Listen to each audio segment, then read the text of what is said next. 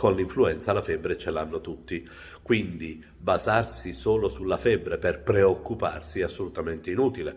Febbre, tosse, raffreddore, catarro durano qualche giorno e non importa se la febbre è alta, perché la febbre alta è un indice di reattività dell'organismo, non di gravità della malattia. Vi dovete preoccupare in due circostanze. Se la febbre dura troppo a lungo, intendiamoci di solito una forma delle prime vie aeree dà febbre per non più di 2 o 3 giorni. Qualche volta con l'influenza arriviamo anche a 4 o 5, ma io credo che a quel punto lì sicuramente una visita, una valutazione, ascoltare i bronchi è una cosa che va fatta.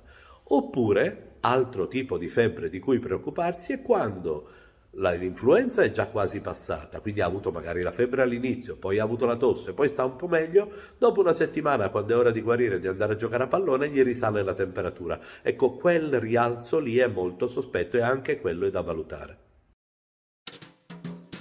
Stai ascoltando Dottor Beppe di Pediatalk.